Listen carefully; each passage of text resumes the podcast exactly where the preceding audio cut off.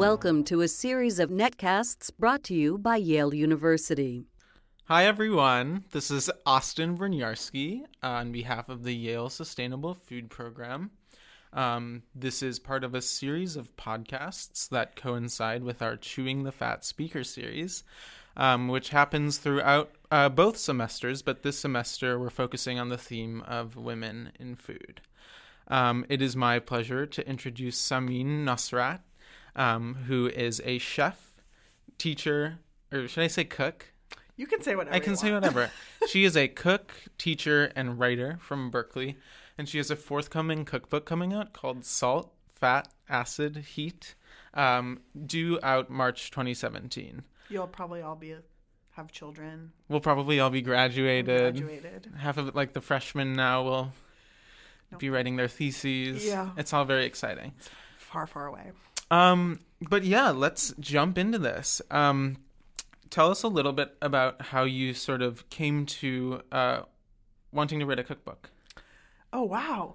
Uh, well, I've always wanted to write a book. I've always wanted to write, and so cookbook sort of naturally came out of my cooking career. I, I always, um, I've always pursued both simultaneously, and even as I started cooking, I was already writing.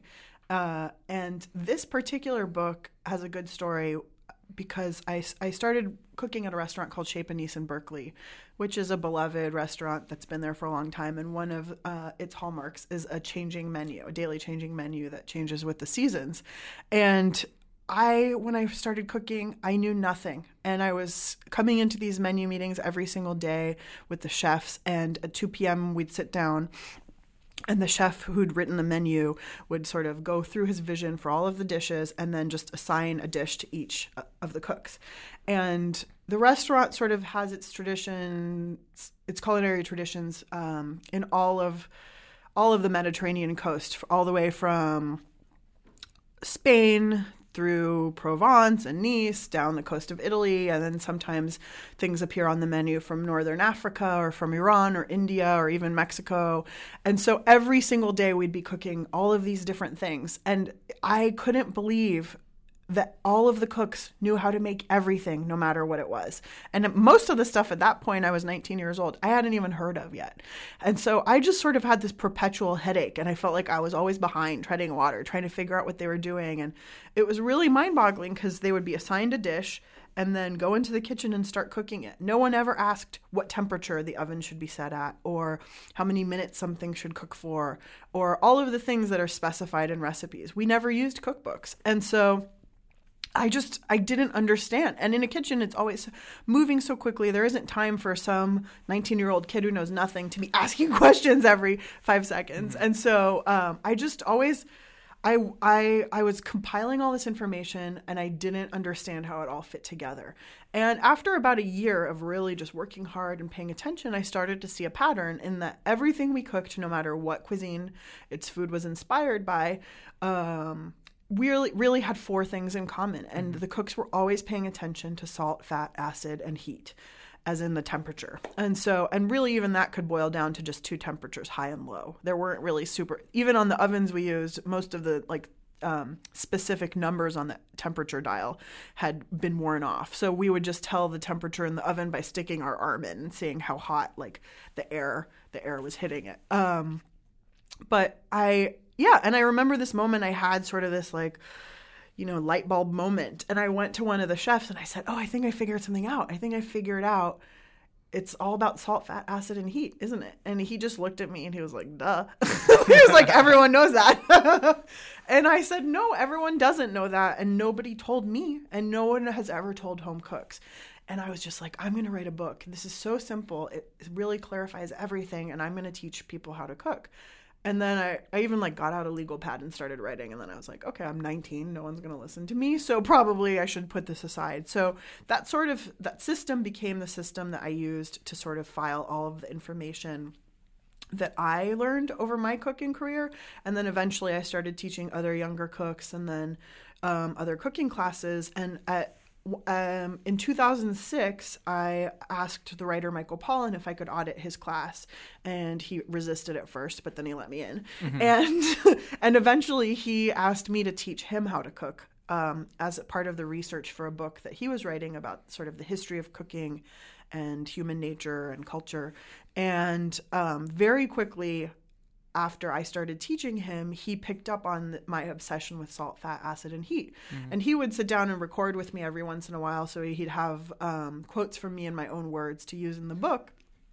And at one point, like in one of our first interviews, he was like, What is the deal? Like, you're so obsessed with salt, fat, acid, and heat. And I was like, Oh, yeah, you know, that's my system. And I always thought I'd write a book about that, but I don't know. I just never did that. And he was like, There's your cookbook, Samin. Like, turn this into a book, make it a curriculum and turn it into a book. And so, um, and in the meantime, I'd been bringing him every week an idea for a different book.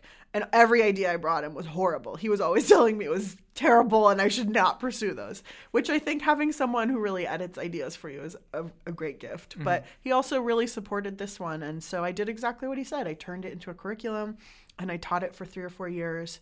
And then I really sat down and, and turned that curriculum into into a book, which has been a big project. It's been three years now I've been working on it, and I have another about another year. So what's its format? Is it mainly recipes, or is it, a, um, a narrative?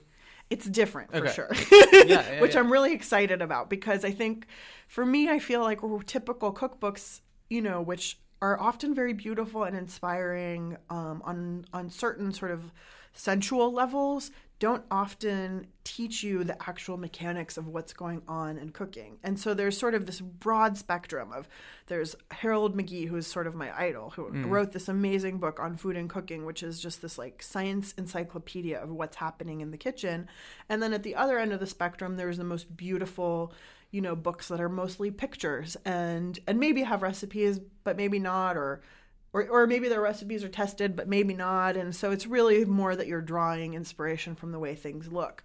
And um and i just felt like neither was sort of the most useful for the everyday home cook. And i wanted to try and figure out something where it's beautiful and useful for everyone or for as broad of a range of people. And I've noticed and learned over over my course over my experience of teaching people that um, people learn differently. You know, and I'm a really visual learner. People a lot of times learn by making mistakes in the kitchen and learning mm. what not to do the next time. Um, and and also people learn by seeing. And so I have tried my best to figure out ways to incorporate visuals and stories of my own aha moments, a lot of mistakes that I made and learned from. Um, there is some very basic science. I'm definitely not a scientist, but I've I've done my best to sort of understand the chemistry of what's happening and then explain it in in plain and kind of fun English. And I'm working with this illustrator who I adore, who I've like I stalked her for years. I've just been such a huge fan of hers. Her name is Wendy MacNaughton, and um, she I think is really special and talented in part because of her own background, part of which is a social work background. And so she has this um, incredible way of organizing and presenting information in really hilarious and helpful and informative ways. She's sort of a human live infographic maker with a really good sense of humor. And so and so even though she hadn't done a ton of food related um, illustration when I came across her work, I just knew something about the way she presented things visually would really work uh, with the way that I was thinking of telling teaching people how to cook. So, for example, we're going to have flow charts that help deci- help you figure out how to make decisions while you're cooking in the kitchen and um, we're going to have an XY axis of salads from salad dressings from creamiest to lightest and you know things to dress from crunchiest to most tender. So you can start to see how things work because just like with salt, fat, acid and heat, you know, where my point is if you can master these four things, you can make pretty much anything taste good. I want to get things across in the recipe section of the book that you really don't need to know 50 million recipes. If you know a few basic recipes, uh, just a few tweaks can get you really, really far. So, to, very long answer to your short question, but um, the book will be organized. It's almost two books. The whole first part is a narrative. Um, about salt, fat, acid, and heat, and the whole second part is a little bit more traditional recipe section. But definitely with a lot of amazing visuals from Wendy. hmm So, what are your thoughts on baking? Which is Oh gosh, baking. I am a horrible. Well, I'm not a horrible baker, but I'm not a natural baker. I always say people are either born savory cooks or pastry cooks Okay. because you definitely like can be an off the cuff improviser or you are born the type of precise person who will make all of your mise en place and have all of your, you know, your little bowl of like measured out chocolate chips and you're measured out everything and put it all in the right order and follow the recipe exactly word for word. And only through years of messing things up because I was trying to improvise them or because I assumed that I knew better than the people who had written the recipes have I really come to a place where I really do follow um, pastry recipes faithfully. And i'm trying i'm trying really hard to convey that in my book as well that there are certain places for improvisation where it's natural and other places where i think really following recipes until you become very very familiar with them and then understand what you can change is important So you've sort of honed your skill uh, at Chez Panisse, which is this sort of food movement mecca um, under the sort of uh, auspices of Alice Waters. Um, how does someone who just graduated from college with a degree in English get their foot in the door at this sort of holy ground, you- holy land? i wrote a letter okay.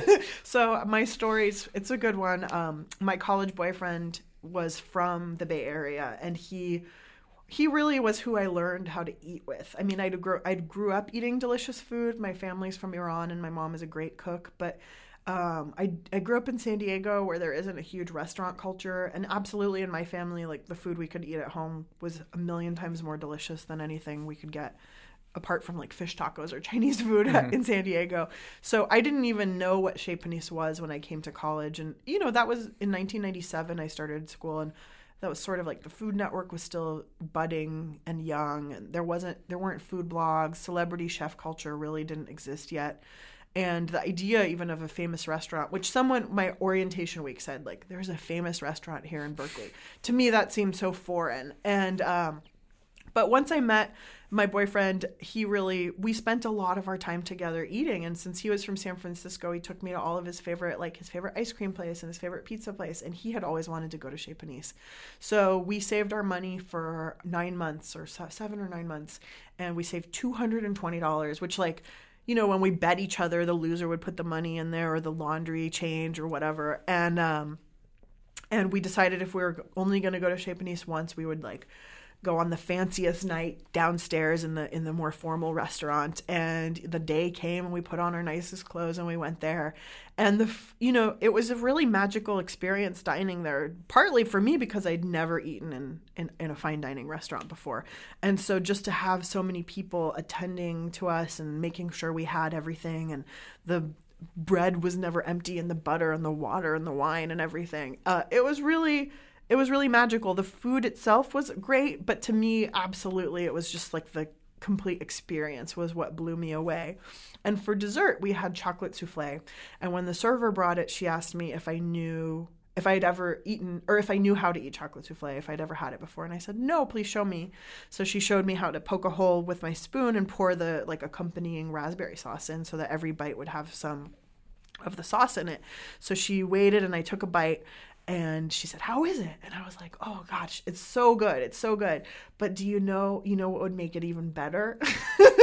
and she said, Oh, "What?" no. And I said, "I said a glass of cold milk." And uh and she sort of laughed and she went off to get me milk and she also brought us a glass of dessert wine because what I didn't know in that moment and I think she must have just found it so sweet because I was, you know, like 19 years old was that improper fine dining. And once i moved to italy this became abundantly clear to me that really only children drink milk after 10 a.m like you never even to have a cappuccino or like a, a cafe latte after 10 a.m is considered like kind of disgusting by anyone who like with european eh, background who knows how to properly eat. So that i was asking for milk with my chocolate souffle was i mean i think it was just plain charming to her. Like I, that's all i think it could have been. So uh, it was just really sweet, and I was so inspired by that dinner that I, I was I, I worked all through college, and I was like, wow, maybe I could work at this place. So I wrote a letter to Alice Waters saying I had had this really inspiring dinner, and could I please get a job as a busser, and I would do anything. And I brought it in, and they directed me to give my resume and this letter to the floor manager. And so when I turned the corner into her office, the floor manager was the woman, the server who had brought me the milk and the souffle. And so she recognized me. And I think it was just good timing or something because I think they were really short staffed. And so she hired me and I started the next day.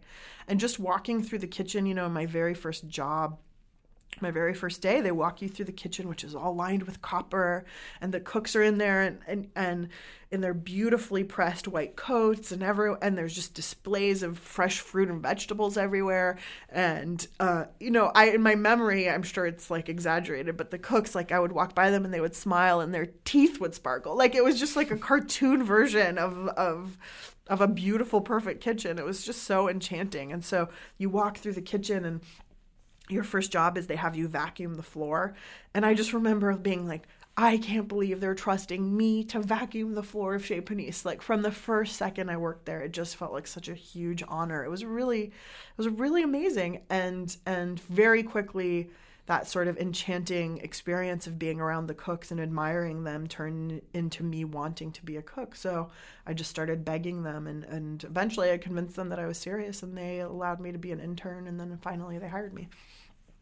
So how did what would the, what would your story sort of look like if you did that at any other restaurant? How do you think Chez Panisse is sort of central to your? Wow, that's a great question. No one's ever asked me that before.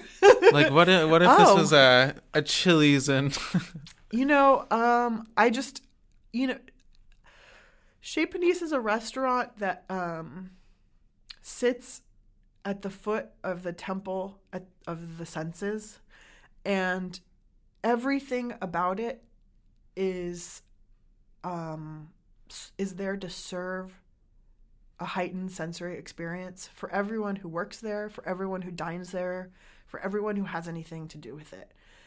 And I there are so many amazing things that have happened in my life as a result of sort of that funny dinner and working there.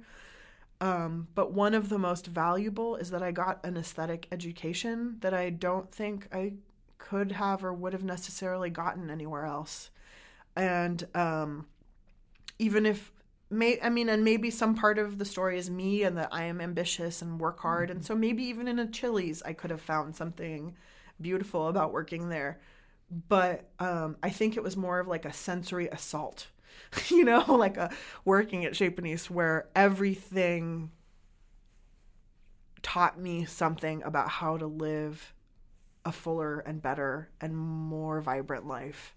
And I don't think that could have been the same anywhere else. What do you think of celebrity chef culture as it exists today? Like you are a professional cook or a chef, sort of in the in the limelight in the public sphere um, along with you know all of these other sort of great minds? Wow, that's a big question. I think I would it would be hard for me to have a completely one-sided response. Mm-hmm. I think on the one hand, um, it's been amazing for cooking and for the food movement and for cooks to have um, sort of greater visibility via the celebrity chef phenomenon. But I think um, that it perpetuates a lot of mistruths or, yeah, just mistruths mm-hmm. about what it means to be a cook and um, what's what are what the most important parts of cooking and, and food and being a cook are. And I think one really clear symptom of that is um, there are no cooks. There's sort of this thing happening in a lot of restaurants. And I know it's not unique to the Bay Area. And I know it's really true here in New York too. I get an email at least once a week, if not more, or a text or a phone call from chefs for who I, with whom I'm friends, and some with whom I'm not even I've never met people I've never even met before. Everyone's looking for cooks. Everyone is looking for good cooks. There is just a drought of good cooks and or really of any cooks. People more people than ever before I think are going to culinary school. Mm. Um, but they sort of immediately graduate and want to be a celebrity chef or they want to be a chef or have their own restaurant. And I think one of the sort of magical and very lucky things for me was the timing of my cooking career that I got in sort of at the last minute before when when still I was I was being taught by people who'd been cooking for 25 years or longer. I had a lot of incredible people to look up to and learn from and I think that that's changing a lot. I mean, cooking is a really hard career. It chews people up and spits them out physically and emotionally and financially. And there's only so long you can really work in restaurants before you have to go be something else or do something else. And for me, I'm really glad that I've always had writing as my other another really lucrative career. but at least something else to do, two other things which I can intertwine. But um but there there's just a lack of people who are willing to do the hard work. I was always a smart kid. All of my friends in in in school alongside me, they were all the smart kids. Everyone went to Ivy Leagues, you know, and I was sort of the like and I went to Cal and and people I was around I was always around intellectually motivated peers and it was this kind of really strange detour that I took into a kitchen. And I had a lot of embarrassment about that in my 20s because I was making $10 an hour and I was mopping the kitchen floor and I was, you know, doing all of the hard work and I was you know, had my elbows up to whatever in pig's blood or whatever it was. And people that I'd known since middle school were now like, you know, Supreme Court clerks and going on into medical school and have, you know, making hundreds of thousands of dollars a year after business school. And I didn't have any of that. I didn't have any outward sort of obvious um, signs of success. And that was a really big egotistical pill for me to swallow. But I'm also an immigrant kid. And for me, I really came up in a kitchen at a time where, like, there was no other thing. Of course, I was going to start at the bottom and work my way up because everyone there had also done that. People had started as dishwashers or bussers or whatever. And there seems to be something that's disappeared about that readiness to to start at the bottom and to do the dirty work and and to do that hard work and now and I don't know what percentage of it is celebrity chef culture that's like glamorized and promoted this thing and made it seem like, oh, this is completely attainable. But you know, how many celebrity chefs are there? 12? Like, you know, and there's hundred there's hundreds of thousands of people cooking in restaurants in this country. So it's just it's not real there's not really it's not there's a there's a lie being perpetuated and that's something i really don't appreciate about celebrity chef culture mm-hmm. is this like glamorization of a job that's never been glamorous. So i think a lot of things in food you could argue are sort of um, glamorized or fetishized. Um, uh, we were talking earlier about this sort of like buzzfeedification of food. Um, you know, who, what can get the most hearts on Instagram as opposed to like what can, you know, nourish the most or I don't know, satisfy the most senses, some something like right. that. Let's find it. We'll find an apt metaphor eventually. um, but to what? Yeah, I'm wondering to what extent is that sort of interest helpful, and to what at what point is it hurtful, or at what point does it just not make sense? I I that's so hard i it's really hard for me to sit here and comment on mm-hmm. because on the one hand you know i i'll just i can speak to my own experience. I use instagram a lot. Same. And guilty as and uh, i have a really tortured relationship to social media. And sometimes I, I i love i love the idea that i can just be cooking my lunch at home and it's an avocado smeared on bread or whatever and I can find a beautiful moment about that and share that with people and maybe that'll make them want to go and make something for themselves. And I love that that can be sort of transmitted through the ether. Um, but I also am at the same time conscious that every single photo I take, I move everything just so, and even I'm like part of the per, the glamorization machine. I'm not proud to do it. I I always joke that I should start a hashtag called Full Disclosure Friday, where it's like show like take two steps back and show the entire rest of the kitchen, you know. like, but um, but so I think that there's good parts about it and and less healthy parts about it. There there was that great um, Instagram account, the Socality Barbie. Did you see that? Mm-mm. It was this. It was like hipster Barbie who sort of just was this amazing parody of every sort of um, trope on on Instagram and on social media of like glamorizing the coffee and glamorizing every sort of aspect of everything. So in some ways,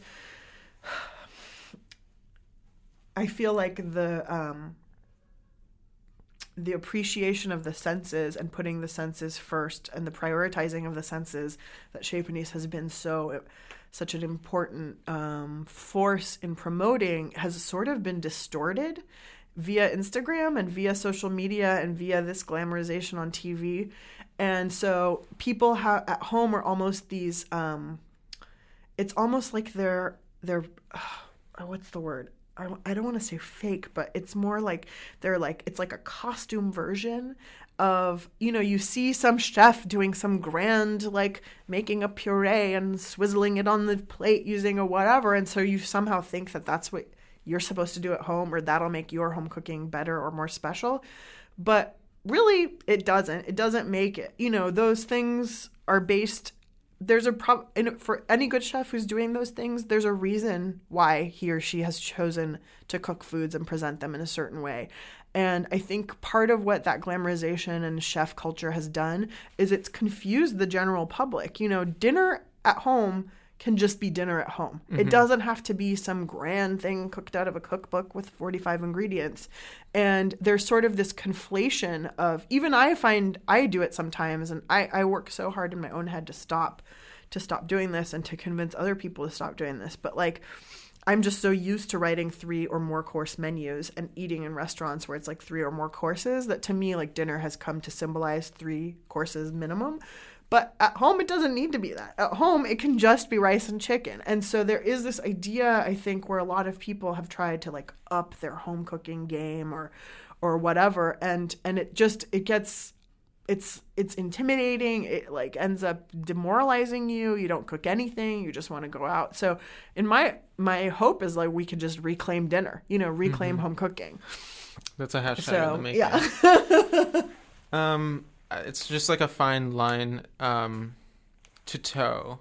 What do you think? Um, like, how can we re? How does it? How does your book maybe aim to oh. do that? How how is information presented differently, in a way that it is sort of uh, it sort of nudges the it it it it gives the reader realistic expectations about what they're supposed to be doing. What a lovely question. I love it. I came um, up with it just now. Yeah. well, I think about that I think about that a lot and there is for me um that was something I struggled with actually a lot in the beginning was as and I've learned this as a person writing a book absolutely if you need to create the momentum for a reader to want to finish the whole book there has to be a sense of author- authority in my voice. And it took me a long time to really um, circle around and, and land on that on that voice appropriately. I remember the moment it happened, the draft where it happened. My editor was so happy because she had been really wanting me to take take ownership of what I was saying, and I kept wanting to like refer to the outer outside world and say, well, some cooks do it this way and some cooks do it this way, and um, but with authority, you know, comes part of taking a stand is and saying yes to doing it one way is to say is saying no to doing all these other ways.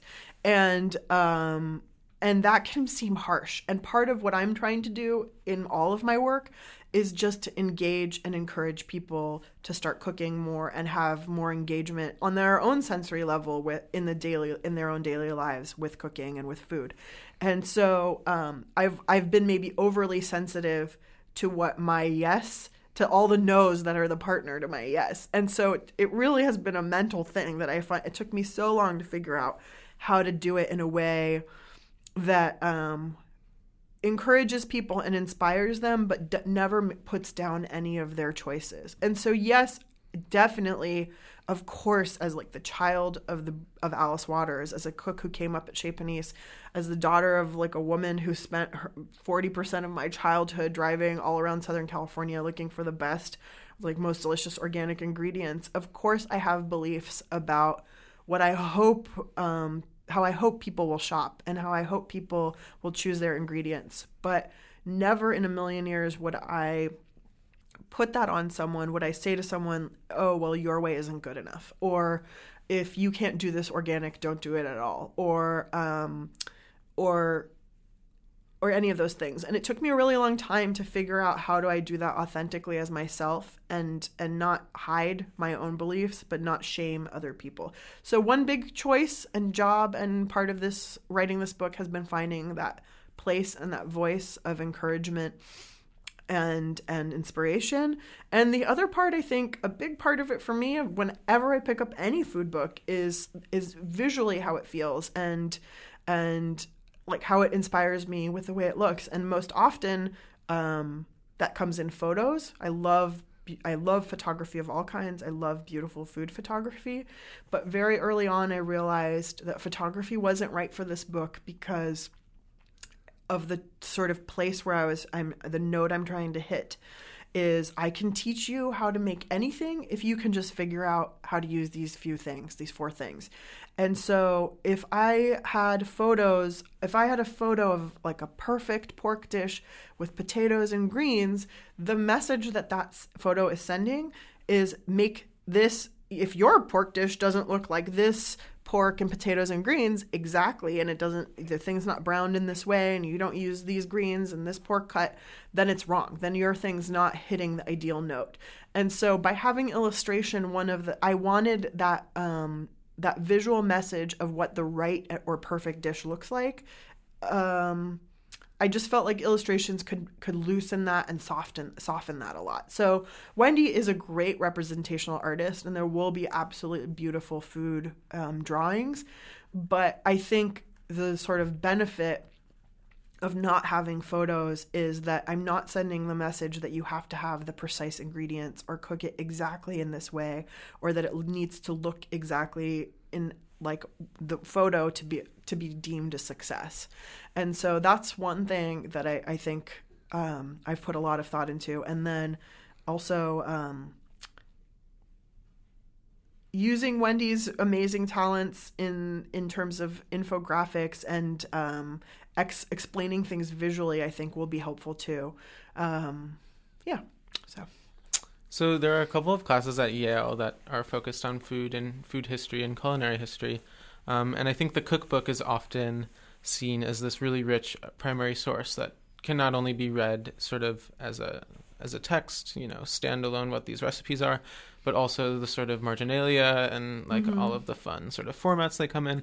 Um, what sort of choices? And you've discussed a little bit about uh, those illustrations, but um, maybe what are some some cookbooks out there that have really inspired you? Um, I know your approach is relatively novel too, um, and then also what do you hope what do you hope comes across in the sort of between the lines of oh wow your recipes? Oh wow! If someone yeah, if someone were analyzing salt, fat, acid, heat in say 50 years, what would they Wow, conclude? These, these really good questions. Thank you. Uh, I will say, um, I the one of the choices that I've made both in my like as I write in my language and in in like deciding what um, references we make to culture and also in terms of the illustrations is I hope this is sort of like pasted at the above my computer is I want this book to be timeless and not timely. And so I feel like and in fact that was another sort of vote for illustration rather than photography was I feel like photography and book design very often will date a book. And you I can look at a lot of cookbooks and know like what decade they were published in based on the design and the cover and the photos and stuff. And I I think about books that have lasted the test of time and a lot of them are illustrated or have no are just words.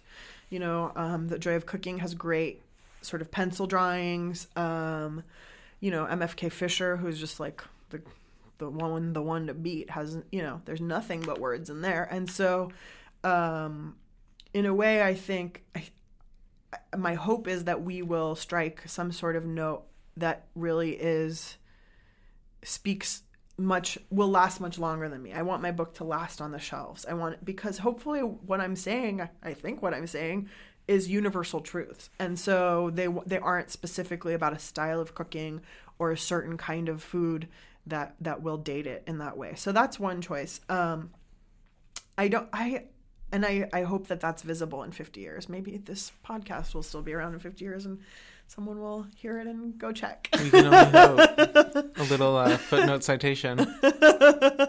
and then, um, and what was the beginning of your question? Could you remind me? Um, yes, I think I. Oh, I was just wondering. Um, oh, well, you sort of answered it. Sort of Okay. what were what are the inspirational? Oh, sort oh, of, um, other foundational books. cookbooks. Oh yeah, I mean other books I think that are that have been really inspirational to me. I mean in terms of illustration, um, Patricia Curtan, who's who is the great artist who's illustrated all of Alice, not all, but almost all of Alice Waters' cookbooks.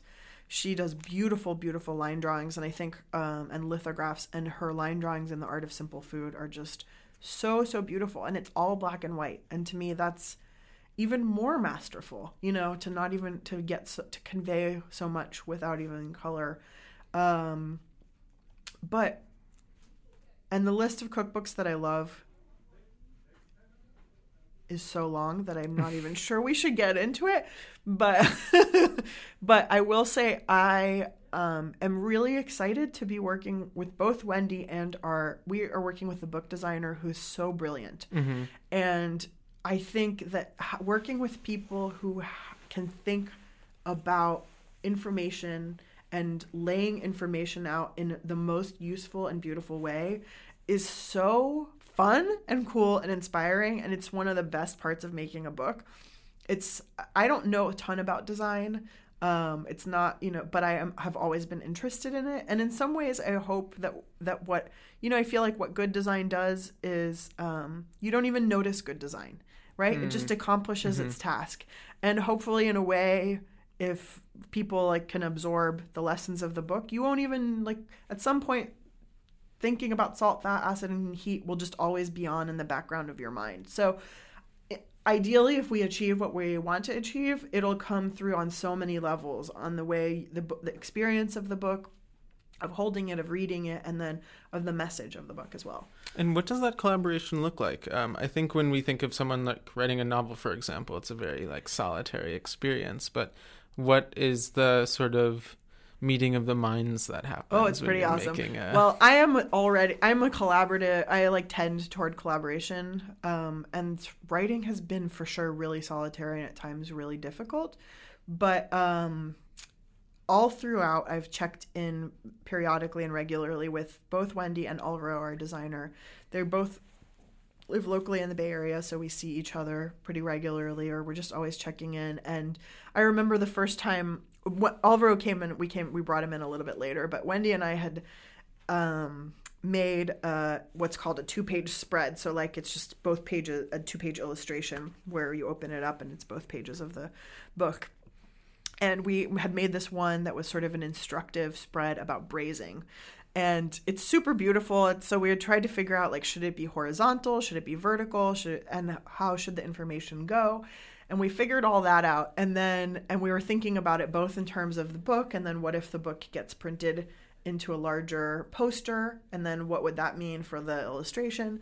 And finally, she decided to write braise at the top across the middle. So she wrote that. And then when we later, a couple months later, met with our designer, we brought him in we showed him the, the um the braise thing and he sort of jumped back horrified. He was like ah! And we were like what's wrong? We thought it was beautiful. Everyone we've shown it to thought it was great. He's like all i see is bra eyes because for him he's looking at it as a book and so he could see the gutter and he was just like bra eyes across the top. And so it's that kind of thing of i love bringing him in and i love having him in from and it's a luxury and i think a great sort of rarity that the three of us get to work together from the beginning um, because every time I have an idea about how to organize or I can sort of distill information into groups, but I might not have the best idea about how to represent it visually. And the two of them, that's exactly what they're really good at. So I can bring them this stuff, and then together we can figure out should this be a Venn diagram or if this is going to be a circular diagram, how do we fit it on the page the best? And what's what's gonna you know what's what what do we do so information doesn't get lost in the middle gutter? Um, just yesterday, Wendy and I were talking about a kind of chart that I've seen in a lot of cookbooks, and I was like, gosh, it is really useful, but I just don't want to do that same chart again. And we were, and I was like, could we do it as a Venn diagram? And she said, no, I just think it's too much information, it's too complicated. And then we realized that the classic chart actually makes the most sense, but that we could also like add another layer of information by organizing all the produce on there by season and assigning a different watercolor to each season so that it will be like a beautiful color watercolor spread. You know, this kind of stuff that's so fun and amazing. And also I think an incredible per it's a lot of work, so much work. It's probably adding 6 or 8 months to our process to work together in this way. And I, it's a lot more expensive to bring two humans for whom this is like a big part of their career for almost a year.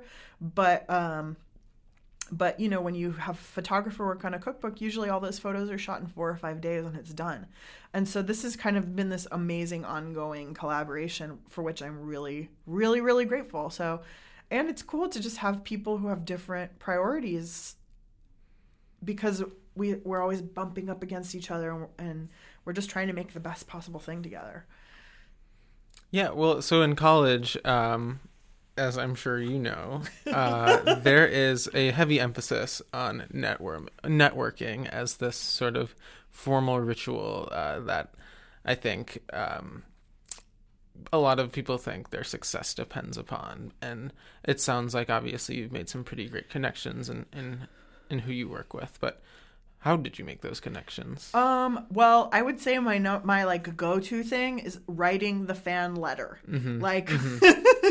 I wrote a fan letter to Wendy, I wrote a fan letter to Michael Pollan, I wrote a fan letter to Alice Waters. Like I've written a fan when I was, you know, when I was 9 years old, I was writing fan letters to my favorite authors. I think there's nothing nothing and in fact that when my book was up at auction, the um, editor I chose wrote me the like most craziest fan letter I'd ever received. It worked. I got a dose of my own medicine, and so and so um, there's just something I think about really getting to know and appreciating someone's work and then expressing that to them that makes a big difference.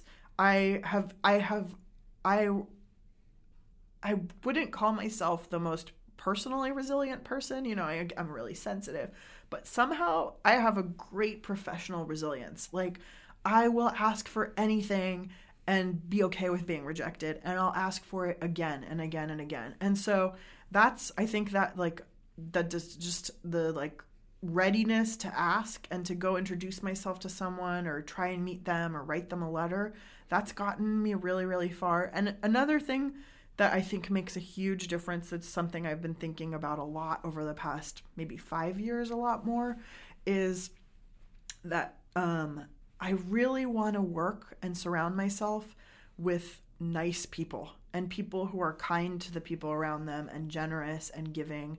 And so um, sometimes you meet people who are really well known for what they do or really great at what they do and they're just not that nice or not that nice to you. And to me, maybe at a different point in my life, I would have just sacrificed and like done whatever it took to work with them or be near them. But now I think there's nothing more important than being a kind person and being generous and being nice. And so um, I think that's like maybe the number one rule of who I choose to be around and who I would recommend that you choose to be around.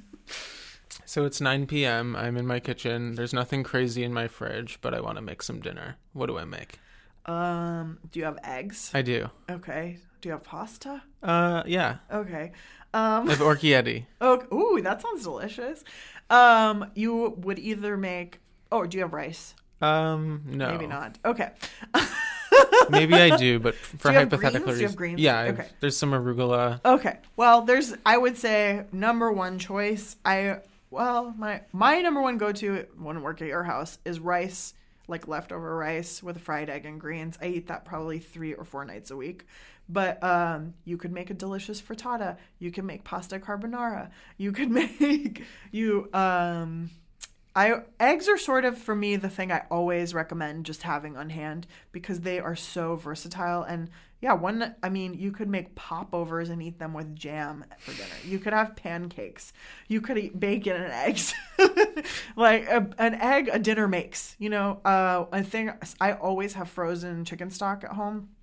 And so a lot of nights I'll just put like spinach in the bottom of a hot bo- in the bottom of a bowl, pour hot stock in, and then add a poached egg, and you have delicious like soup with spinach and stuff. And if you have like lime or ginger, it's so good. Hmm. Or just sriracha, so good. Yeah. or the other thing I always have in the fridge, Parmesan cheese. That pretty much will make anything delicious. Tell us again when your book is due out. Oh, it'll be out March 2017 in all the stores. All of them. Salt, fat, acid, heat with the cute illustrations. Thank you for listening. For more information, please visit our website at www.yale.edu slash sustainable food.